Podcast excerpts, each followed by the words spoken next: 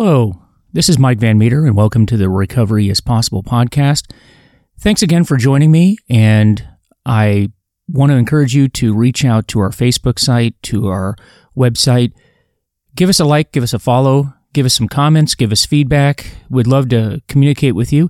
And we just hope that this podcast is helpful to people out there that uh, are in recovery, supporting recovery, or helping to encourage you to be in recovery if that's something that you need and certainly educate uh, the public uh, about addiction and how addiction works and hopefully get help to your loved ones and family members and employees or whatever your situation may be. Because I think that something that we really need to work on in the United States in particular but worldwide is education on recovery. Because I think that a lot of people don't understand recovery. There's a lot of stigma associated with recovery. And I think that podcasts like this can help all of us and help the the world uh, just reach people to get better and, and live more fulfilled lives. So with that, I just want to share with you something today that I heard at a meeting back in uh, August of 2016. And I tell you, I like to share things from meetings that I go to because I hear just fantastic wisdom from some of the most unlike, unlikely places. You know, I, I've heard it said in recovery that you can be too smart for this program. You can be too smart for your own self. And over the years, I've learned that that absolutely is true. You can get a master's degree, you can get a PhD in recovery, and sometimes just the most uh, simple of meetings, you hear the most profound things. And that's been so true. And long ago, I started keeping journals of what I heard at meetings. And I sometimes will just repeat what I hear at meetings, people go, wow, that's really profound. Where did you hear that? Where did you read that? And I'm like, well, I heard it from a homeless person at a, uh, at a AA meeting.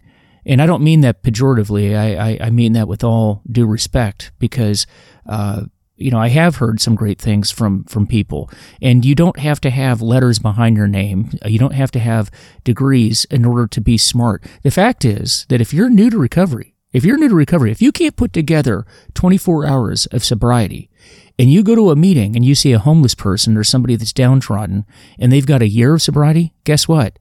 They know something that you don't. And maybe you can sit down and you can learn something. And before you get too high and mighty about yourself, just ask yourself, how much time of sobriety do you have? And how much time of sobriety does that person have? And ask yourself again, is there something that I can learn from them? Because the fact is that we can, and that's that's part of recovery is the humility to understand that we can learn from other people. We can learn other things, and we just sometimes have to sit down and humble ourselves and listen and learn.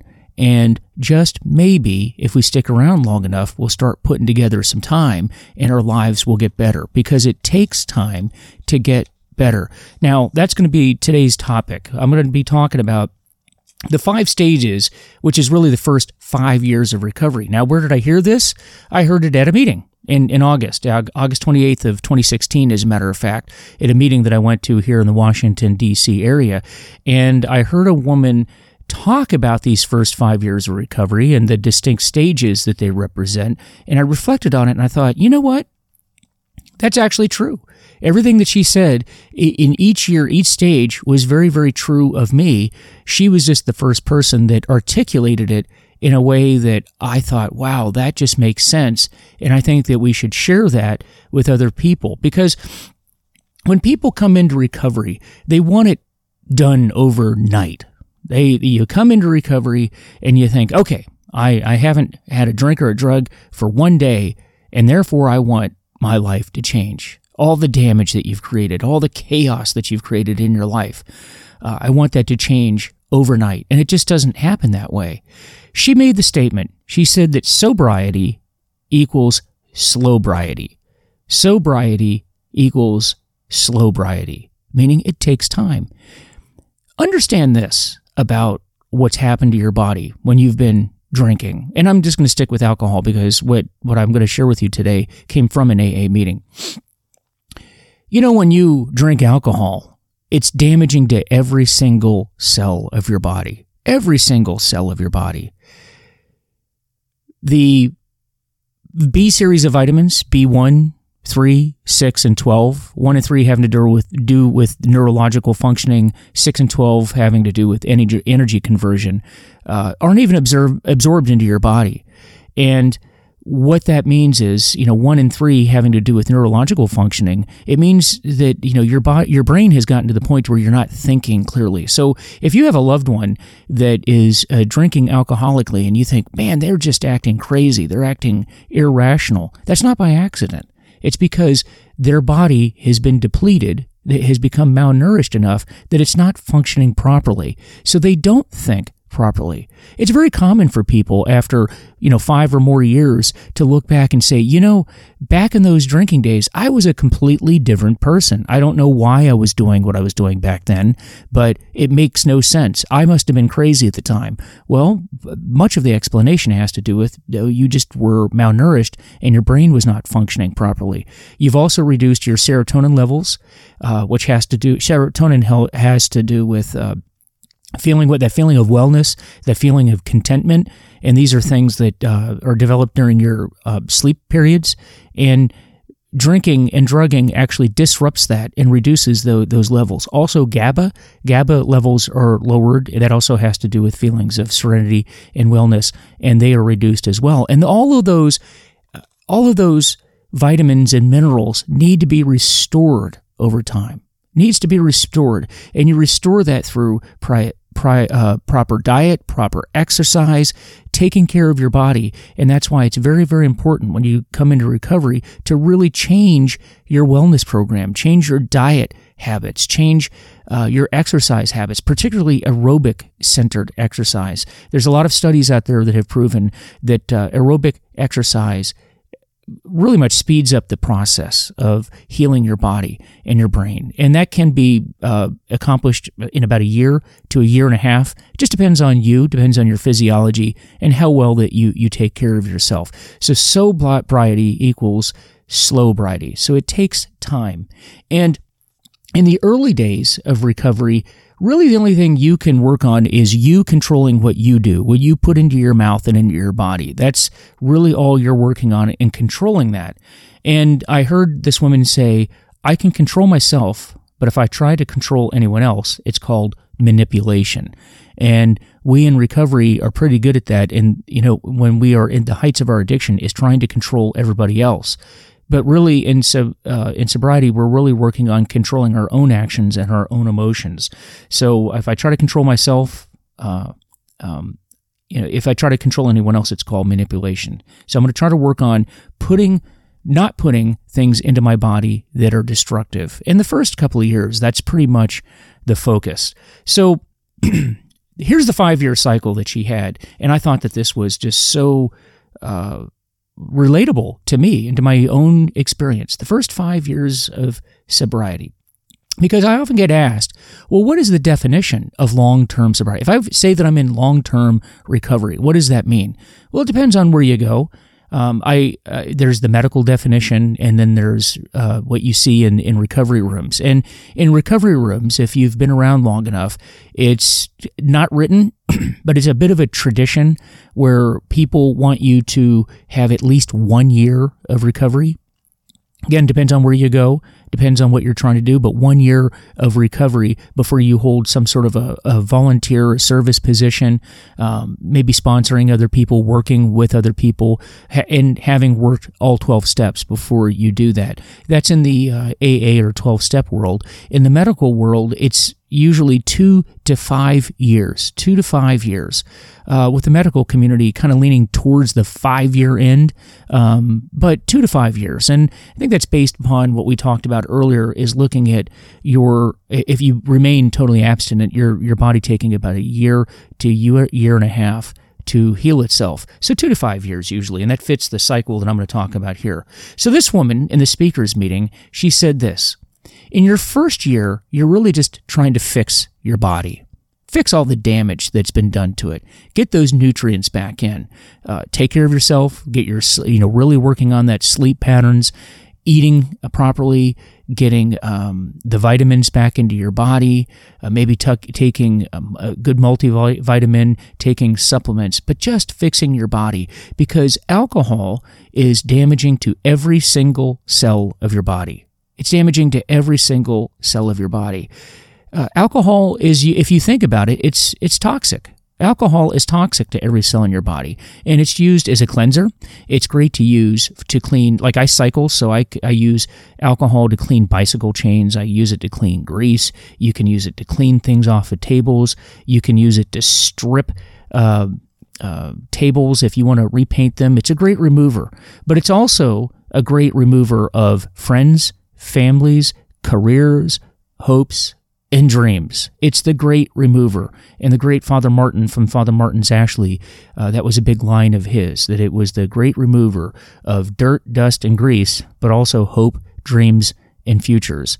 So it is the great remover. And so that first year, that's all you want to focus on. You don't want to focus on, well, look, I want my family to come back. I want uh, my job situation to improve. You, we do want all of those things, but it does not happen overnight. Remember, time takes time. Time takes time. And it does not happen overnight. You, you, your drinking and drugging went on for years, and the repair in your life is going to take time as well. That's just the way it is.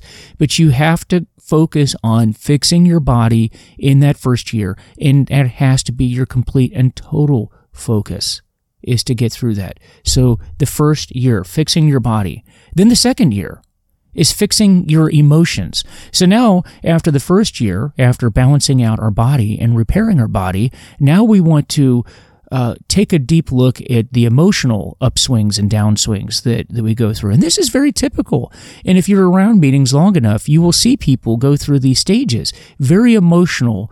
Um, and that's just, you know, people not um, really knowing how to deal with their emotions because it used to be that if you were upset or angry or felt bad, you would drink or drug, and that and to you that that's how you fixed it. You just deadened those emotions. But guess what? Now you're feeling those emotions, and now you're having to deal with them. You're having to deal with those emotions, and so you have to uh, work on that, and and that takes time. Maybe you're you're going to talk to somebody about that, a counselor. Maybe you're going to go through uh, therapy of some sort. Maybe you're just going to uh, double down on your meetings. Whatever it is that you need to do to to work on those emotions. But that's pretty much the second year is working on it. So we've fixed our bodies, we've let our, allowed our bodies to heal. Then we work on the emotional aspect of it. Then we move on to the third year, the third year of recovery, and that's working on the psychological aspect of our recovery. Now, what I mean by the psychological part is what are those things that cause us to become so resentful and so angry that we go back and pick up that first drink or drug in the first place? The psychological things. What are the things that trigger us? What are the things that that set us off to say, you know what? I'm going to go back. Eh, how I'm going to fix my problem right now is I'm going to go take a drink or a drug, and that's what's going to fix it.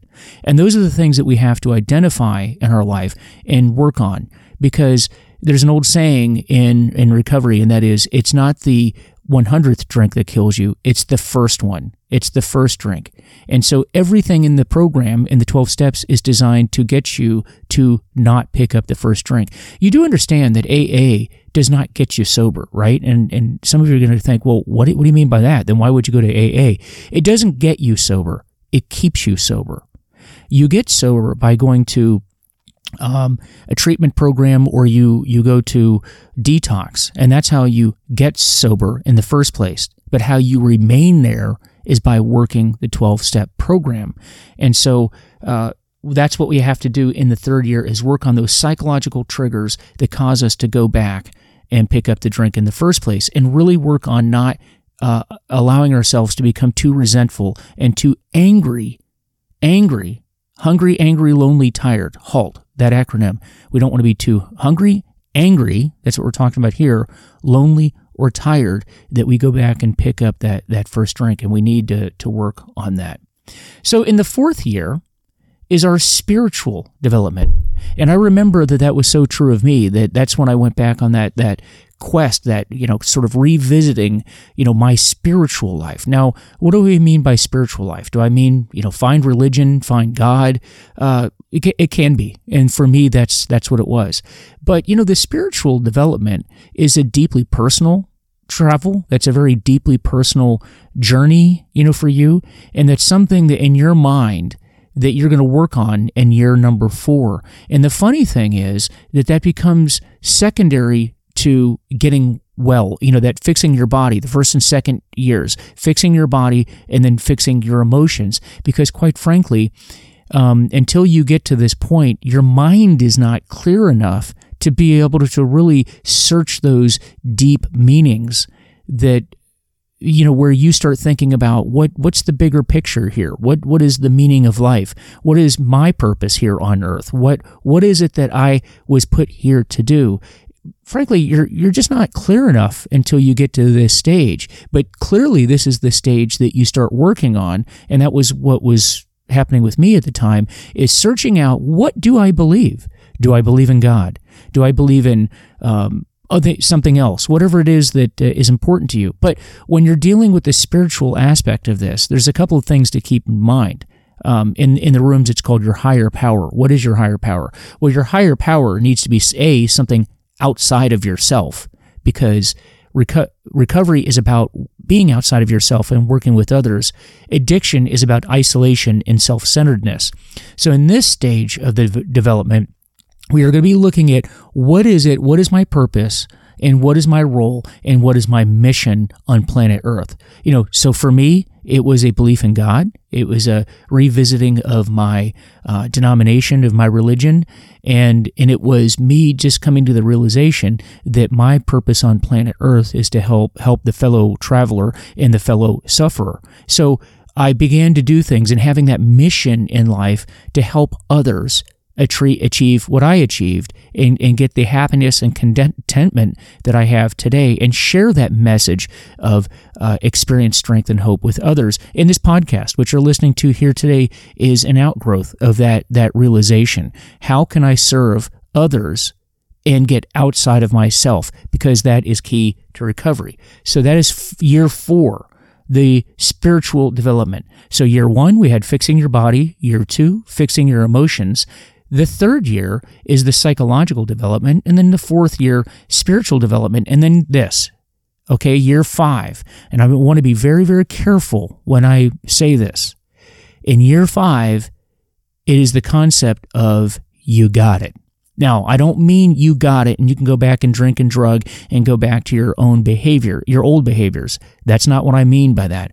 What I mean by that is you you've got it and that you understand the cycle. Because what I have found after those first five years is, is it seems like those the the cycle begins again, and I go back through those things. I've refocused on my body. I've refocused on my emotions, the psychological part. I've gone back to learning uh, and developing that spiritual part. For me, that includes going back to school and getting another degree in addiction and co-occurring disorders and, and studying that. Why? Because it contributes to my mission of helping other people. So that cycle starts over again.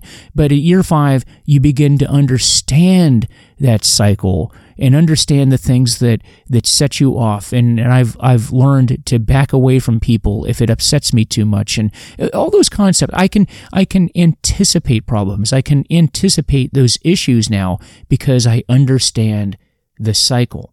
And that's an important thing for you to do.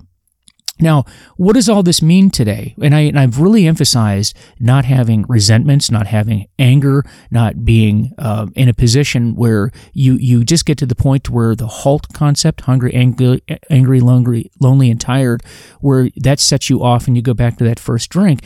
So, what you learn to do in sobriety is to really be around positive people that are loving and caring now, positive people, and not surrounding yourself with people that are negative and will feed your negativity. I've asked people in the past that I've I've taken to meetings uh, for the first time.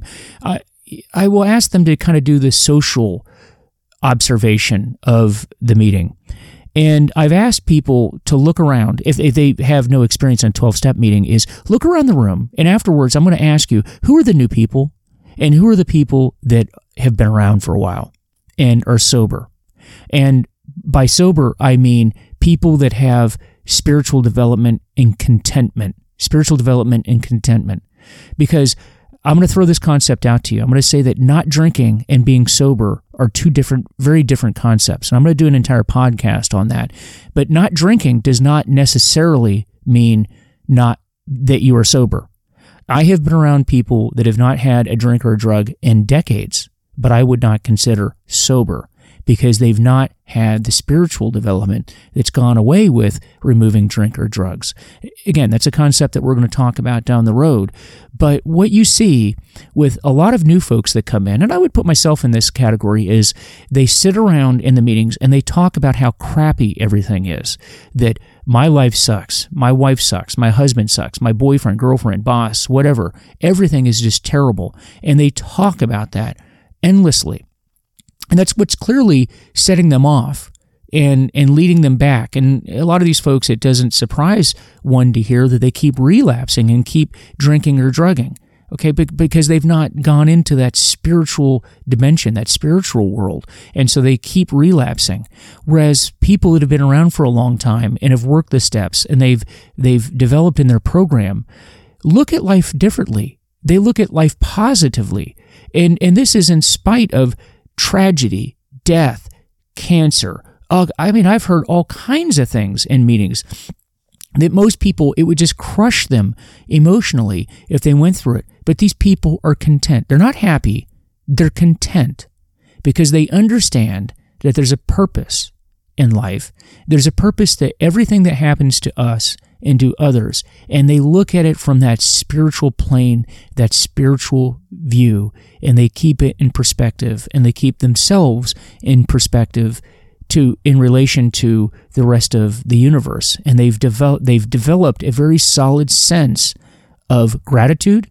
And that's another thing that you hear from people that have deep sobriety and have been around for a long time that they are very grateful for everything that they have despite the circumstances that they are facing at that moment and that's very, very important. And you need to look at the meetings and identify with that and say, that is somebody that I identify with, and I want what they have. And I'm going to do everything I can to achieve what they have achieved. And if you don't have a sponsor, that might be a good opportunity for you to go up to that person and ask them to sponsor you and say, whatever you have, I want. And I'm willing to do whatever I need to do to attain that. So, with that today, folks, this is Mike Van Meter. Again, thank you for joining me in Recovery is Possible. I look forward to hearing from you. Please reach out. Please email me. Please go onto Facebook. I'd love to hear your comments, your concerns, questions. And uh, I also have a website at www.vanmeterwellnesssolutions.com and look forward to seeing you next time. Take care, and I'm out.